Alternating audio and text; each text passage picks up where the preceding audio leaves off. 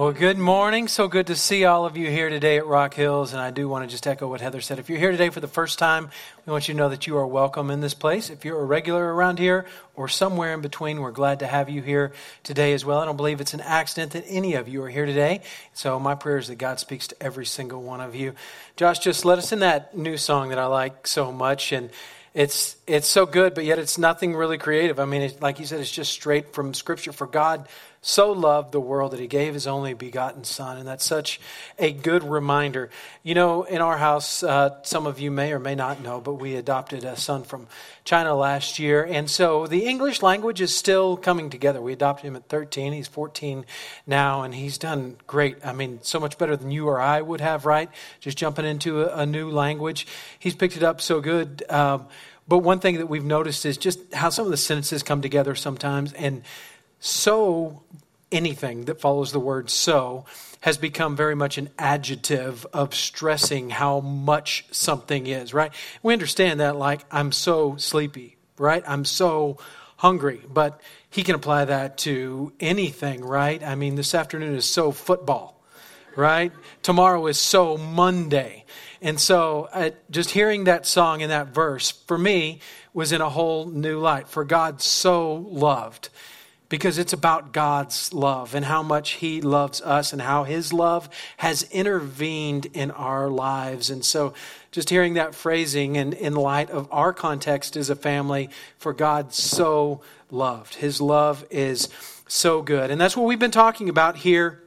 Uh, in this rooted series that we're going to finish up today is how much God has loved us how, how our responsibility to really be rooted in God and then produce a harvest to make our lives matter for something means that we now love God and we love others. And when we talk about what our church as a local church is rooted in, what our foundation is, that's it right there to love God and to love others. So we're going to we're going to wrap up this series today and next week we're going to celebrate 10 years and I'm so excited about that uh, just getting together looking back at all that God has done and also looking forward just in light of being rooted. That's what this is all about and if you need extra motivation to come Raul is barbecuing for everybody and so that's enough reason right there. Here, here's here's a, a, little thing I've discovered. And, um, you know, I'm no scholar in church growth, but I can give you a secret to tell you how to double our church in one week.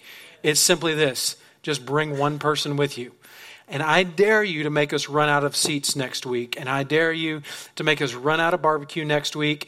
And I dare you to make us run out of the free t shirts, by the way, that we have for everybody next week. And so we're going to have all kinds of good stuff. Invite somebody old, maybe that used to come to Rock Hills and just got out of the habit of going, or maybe you invite somebody new to come with you. But I'm looking forward to celebrating that.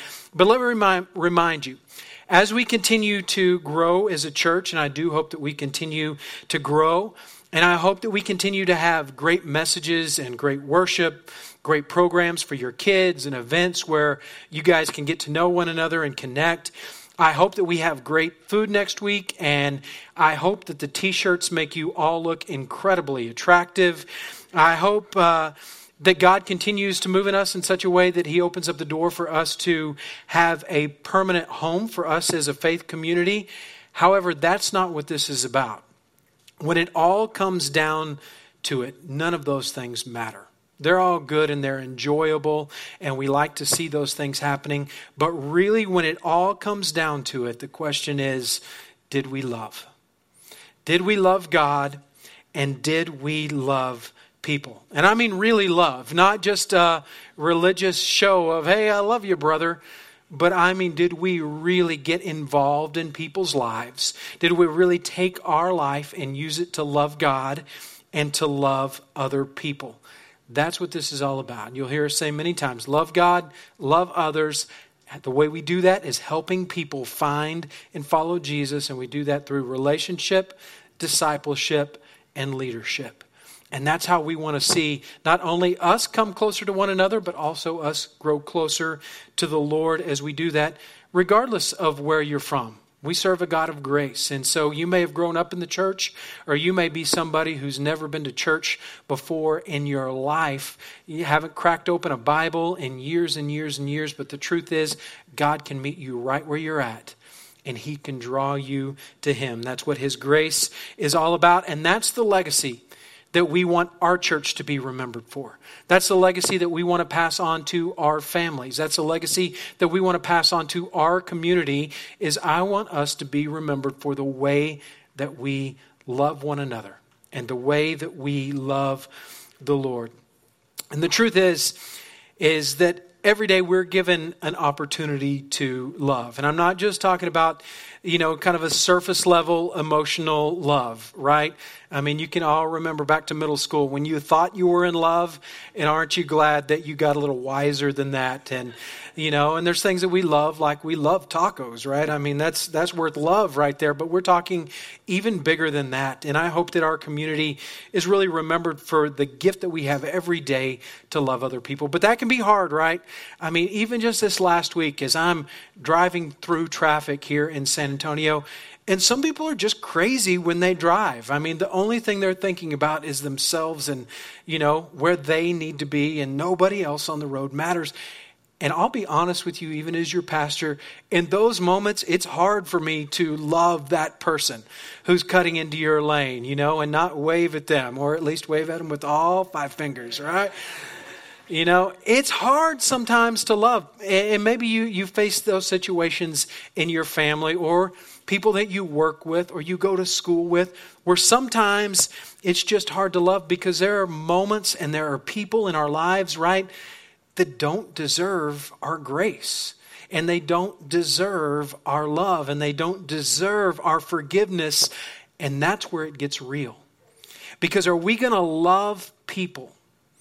Strangers or people who are close to us when it is hard to love them. Jesus made it clear to us. That's why we're here. That is how they will know that you are a follower of Christ. Is when you can love even in those situations when it is hard to love because as we've talked about in this series, the world looks at you you go to church, you say, most of you, I would say, say you're believers, you say you follow Christ, but if they look at you and they don't see love within you, you're loved by Jesus, but I don't see that love in your life. The fruit, like we talked about last week, right? Love, joy, peace, patience, kindness, goodness, gentleness, faithfulness, self control. They don't see those things in our life. They go, well, why would I want to believe in your Jesus? On the other hand, when we do genuinely love one another, Jesus says that produces evidence of your faith. That will be the marker that shows everyone what you say you believe is legitimate. At the heart and the foundation of who we are is a church. We are here to love God and love others. Love must be our mindset. Love must be the way that we view other people, must be the way that we view our family, the people who are close to us, the people who are hard to love, and the people that are easy to love. It's the perspective that I must view my life through, the lens that I must see through. It must be my motivation and my drive. The way I see others is based on the way that I see God. And if I believe that God has saved me even when I am unlovable, then how in the world can I not love others? 1 John 4:19 says this, "We love each other because he loved us first." So based on that verse alone, what good reason do we have to not give grace, to not give forgiveness, to not give an extra measure of joy and patience and kindness? The reason that I do that is because God did it for me, and God did it for you, and we didn't deserve it.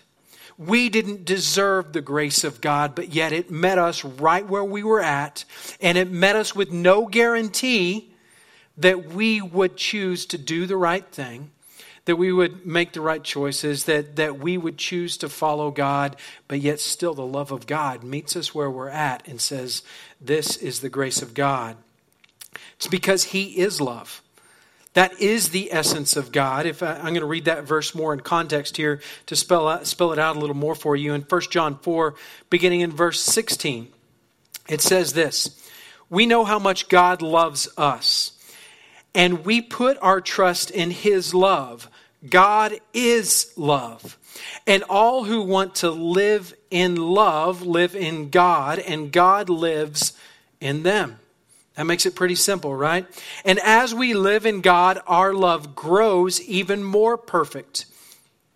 So we are not afraid on the day of judgment, but we can face Him with confidence because we live like Jesus here in this world. And that last sentence is a big step right there because we live like Jesus. Like when He was walking the earth, that's when we, how we live when we are walking the earth.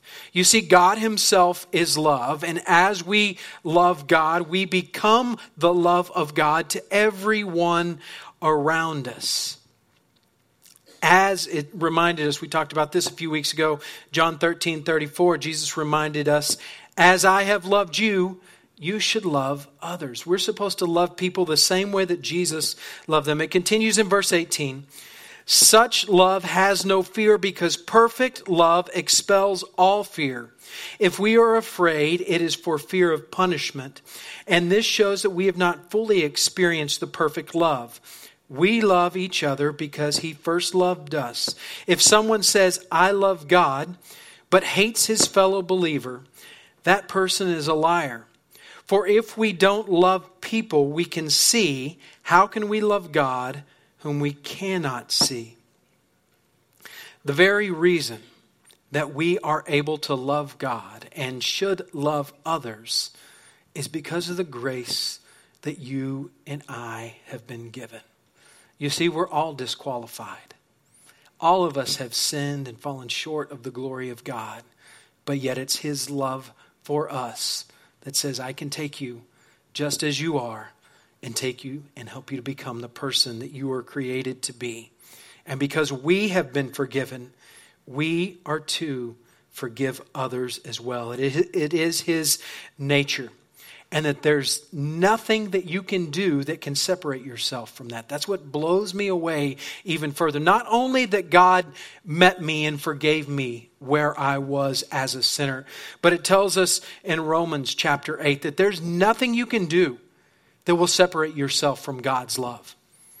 And it gives the, these de- descriptions, no matter how high or how far or how deep. In other words, he's painting this grand picture that says, I don't care how bad you've screwed up, how many people you've hurt, how many times you've let others down, how much of a disappointment you have been. There is nothing that will ever keep God from loving you.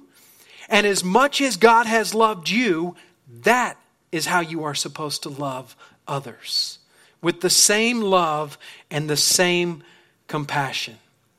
So, love is our mindset. That is what the glasses that we look through. But then, love also must be our response.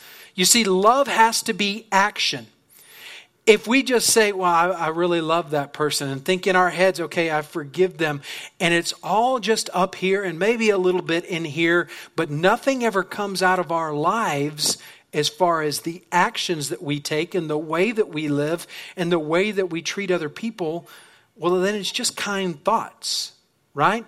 And love is a lot more than just kind thoughts. It's, it's great if we start there, but it can't end there with just emotions and just thoughts. Love has to be action. It says in 1 John 3 18 and 19, Dear children, do not merely say that we love each other.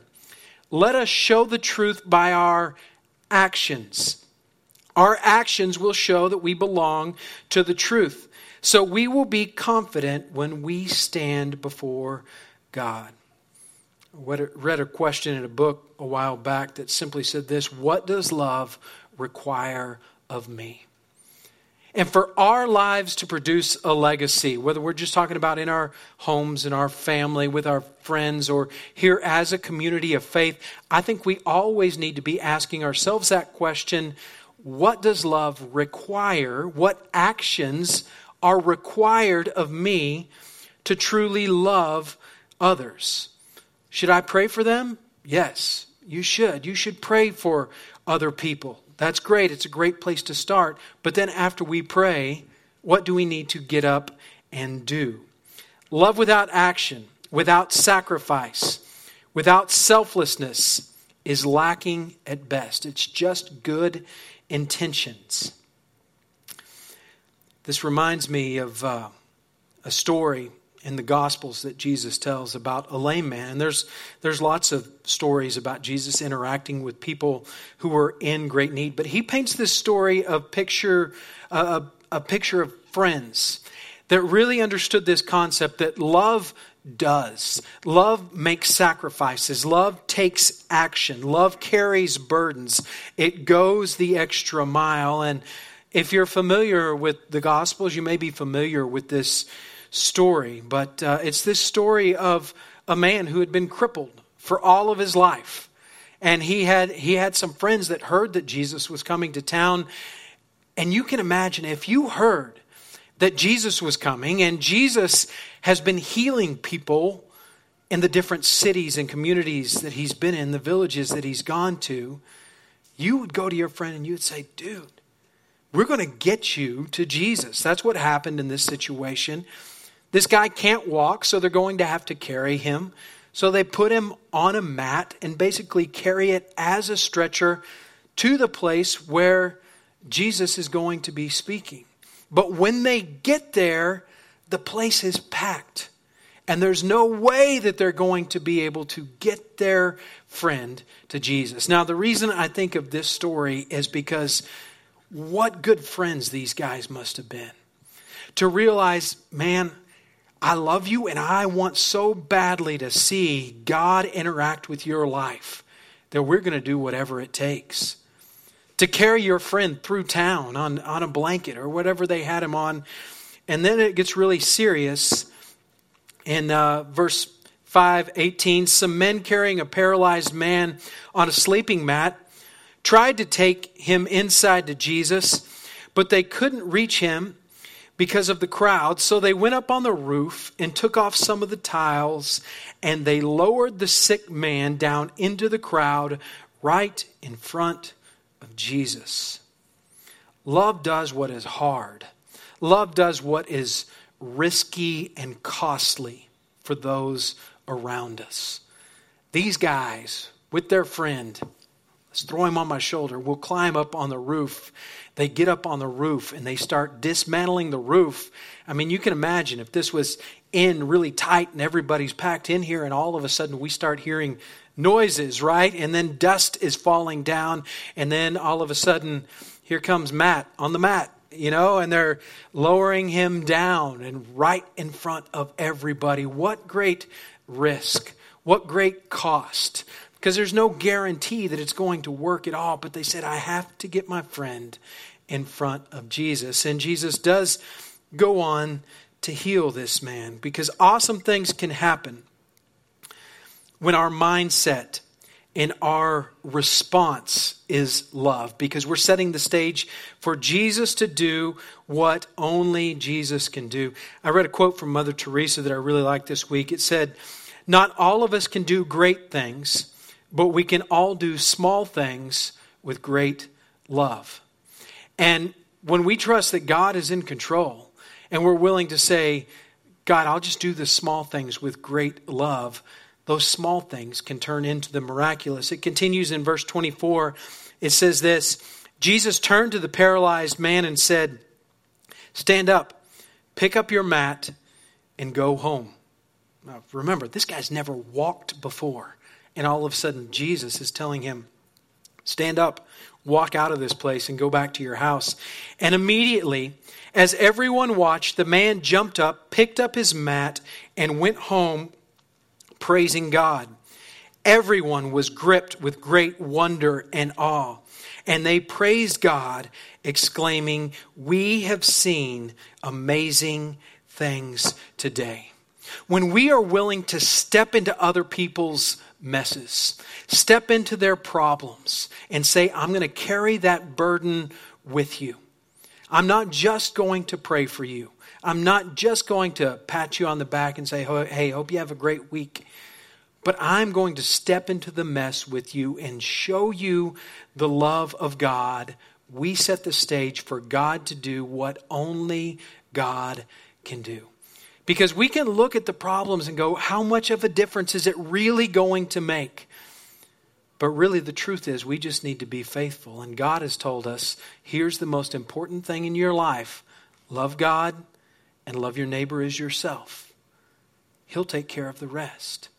As we help people find and follow Jesus, God will step in and do what we could never do. Our responsibility is just simply to say, Yes, God, I am available. When we're willing to do that, love becomes the answer that we've all longed for. Yeah, we can understand on a surface level, yes, love is something we all need in our lives, but I'm talking about even greater than that. I believe that as we love God and love others, like I said, we not only set the stage for God to come in and do what only He can do, but I believe that God can redeem and God can restore everything that has been broken and damaged. As the love of God comes in, He can fill in the gaps, the scars, the brokenness that has been caused by sin within our lives. When we love God and love others, it's, it's the intersection of where our natural response and our natural mindset sets the stage for the supernatural to occur. It says this in 1 Peter 4 8. Above all, that means above everything else, love each other deeply because love covers a multitude of sins. As Peter writes this in his epistle, he's encouraging people who follow Christ. He's saying, hey, if you follow Christ, above everything else, you need to be loving people. You better be sure that you are loving people because as we live this out, as we realize this is our calling to love people, it fills in the gaps that our lives have caused because we've all sinned and we've all made poor choices. And anytime we sin, it leaves a gap within our lives but the love of God can come in and fill those gaps. Love covers a multitude of sins. In other words, it comes in and it restores and it redeems. There's no limit to what God can do in your life as you love God and love people. You don't I believe you don't even understand the potential of your life of what God can do as you love God and you love people. And for us as a church community, there is no limit to what God can do in and through this church as we love God and we love people. So, where do we start? Where, I mean, practically, where do we start if we're going to say, okay, God, I want to love, love you, help me to love you better, and help me to love people? Well, I dare you just to make that prayer. God, Show me somebody that I can love this week. And you better be ready because I believe God will put somebody in your path and you'll probably be thinking, oh, that is not the answer I was hoping for. That is not the person I wanted you to put in my life this week. And that's probably the green light right there saying, yes, do it. Love your neighbor. You can step outside your door, look to your left and right, and you'll find your neighbor really easy. Uh, I heard a old preacher story. I remember it from when I was a teenager. It's always stuck with me. But it was it was about uh, this young boy who was at, at the beach at Shoreside, and the tide had gotten really high the night before and come in and it washed back out. And this young boy went for a walk on the beach early in the morning, and that high tide had washed up all of these starfish that were just laying all over the shore with no way to get back in the water. Hundreds and hundreds of them all over the shore. And that young boy was walking along and picking up the starfish, throwing them into the water, picking up another one, throwing it into the water, picking up another one and throwing it into the water. Not much longer after that, an older man walked by and said, Hey, what are you doing? And the young boy said, These starfish are going to die out here if they don't get back into the water. The older man looked at him and said, Yeah, but look, there are thousands of starfish out here. There's no way that you can save all of these starfish. And the young man looked at the starfish that was in his hand and threw it into the water and said, That one's safe. He picked up another one, and said, That one's safe. I know we can't love everybody. You can't save the world yourself. But God's just asking you to love one. Just start there. Love one as you love God and watch what God does. You see, I think God is simply looking for your yes. I mentioned a book a couple of weeks ago, Everybody Always by Bob Goff. He's got another book called Love Does. Both books are excellent about loving people. He's got a quote that says this I used to think that you had to be special for God to use you, but now I know I simply need to say yes. God is just looking for your yes. I mentioned uh, that we adopted a child last year. And going into that experience, that was it for us. Uh, we, I was very hesitant when we started thinking about it. You know, I mean, there's so many hurdles to overcome, whether we're talking language, whether we're talking about physical impairments or mental impairments. There's a million different reasons why I could say, I don't know if this is going to work. And eventually, the Holy Spirit of God just convicted me and said, Does any of that matter? I'm just looking for your yes. And I came to the place where I just said yes. No matter what it meant, no matter how difficult it was going to be, no matter what sacrifices it might have meant that we were going to make. And it, it's worked out wonderfully. We're so happy with what God has done in our lives and in, in Nate's life as well. But there comes a point in your life, in your situation as well. I'm not patting myself on the back because we all have these situations where we just simply have to say, God, you've got my yes no matter what it means, God, you have my yes. We're going to celebrate communion here in just a moment. This is God's yes to us. Because God so loved each one of us without any guarantee that we were going to follow him or be good people or live up to these expectations that He lines out for us to love God and love others. But yet, communion is a reminder that says He loved you anyway. His sacrifice is for you. As we get ready to take communion, I want to ask you would you just take a moment and give God your yes in whatever form that may mean for you? That's going to be different for every single one of us. But God invites us to follow Him, to know Him. As His Word says, to die to ourselves, we could take up His cross. We could be forgiven of our sins. God simply just wants our yes. Would you pray with me? Dear Heavenly Father, I thank you that you have made the way, Lord, that we might truly know you. Father, we're not capable of loving other people or even loving ourselves well, Father. But when we look at the cross and we realize how you so loved each one of us, Father, it's so humbling. And we just declare, Lord, that we need you. And Father, we just want to begin by surrendering. If you're here today and you're at a place, whether for the first time or the millionth time, you just need to say, Jesus, thank you for the cross, and I surrender my life to you. Would you forgive me of my sins? Would you make me a new creation? Thank you for the blood of Christ today. I'm going to ask if you would just take a moment and reflect Love is our response, it's action. What is the action because of the love of God in your life that He wants you to take? In just a moment, we'll take communion. We'll call you forward, and you come down the outside aisle, starting at the back and back through the inside aisle. But we're going to take just a, few, a minute or two here, and Josh is going to lead us in some worship. Would you just reflect on what God would have you do?